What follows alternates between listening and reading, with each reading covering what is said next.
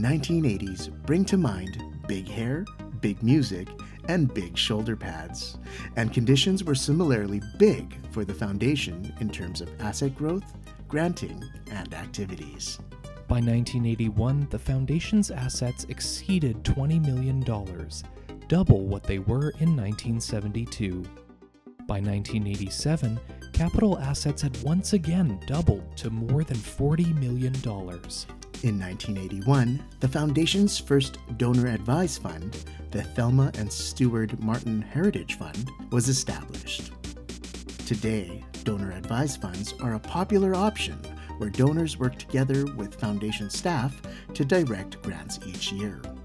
In 1989, following financial challenges in equity markets, the Foundation changed the way its assets were managed, transferring a large portion of its consolidated trust fund to two external investment counselors. A growing capital asset base meant grants distributed also increased throughout the 1980s. Grants in the areas of medical research and health, as well as culture, increased, as did work with families and children's agencies. In 1980, a revision to the Foundations Act expanded granting to include conservation of human, natural, and heritage resources. Television and technology were playing an increasing role in our daily lives.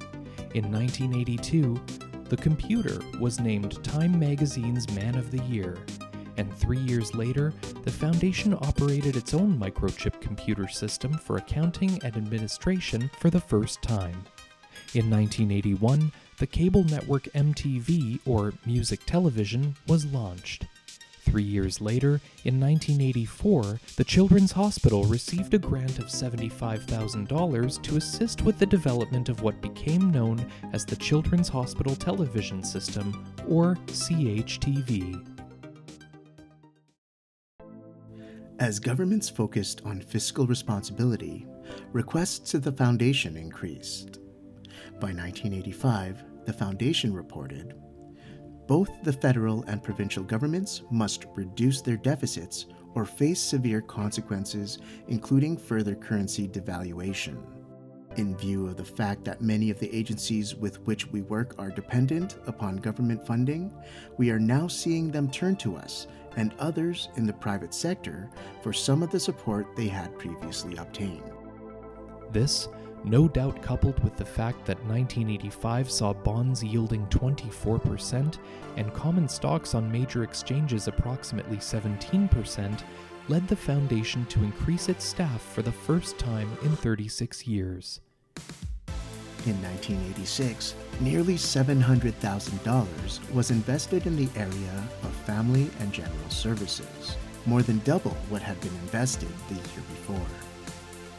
Largest grants in this area were to the Citizenship Council of Manitoba for the construction of a hostel to accommodate refugees, to Marymount School to hire more staff, and to Volunteer Centre of Winnipeg to develop a Manitoban branch of the Canadian Centre for Philanthropy. The following year, in 1987, there was a sense of excitement about our city's possibilities. The Foundation reported Exciting things are now happening in this city as governments have assumed responsibility for most of the massive costs of the Core Area Initiative, which was a 10 year program initiated by Mayor Bill Norrie to reinvigorate the downtown area. This sense of excitement continued into 1988, and the Foundation's board became more comfortable with the organization's innovative capabilities.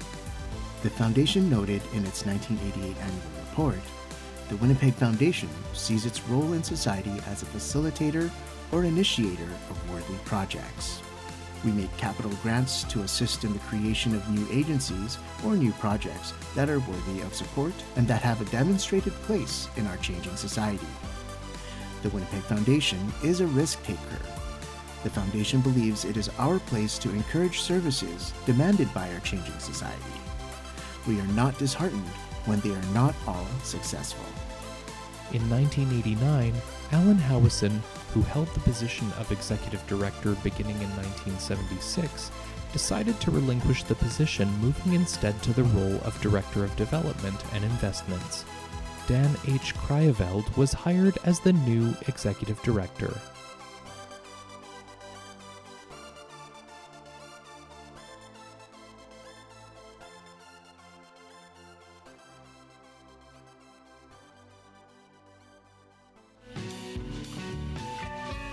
Because Radio is produced by the Winnipeg Foundation in partnership with 93.7 CJNU FM. If you'd like to listen to previous episodes or subscribe to our podcast, please visit becauseradio.org.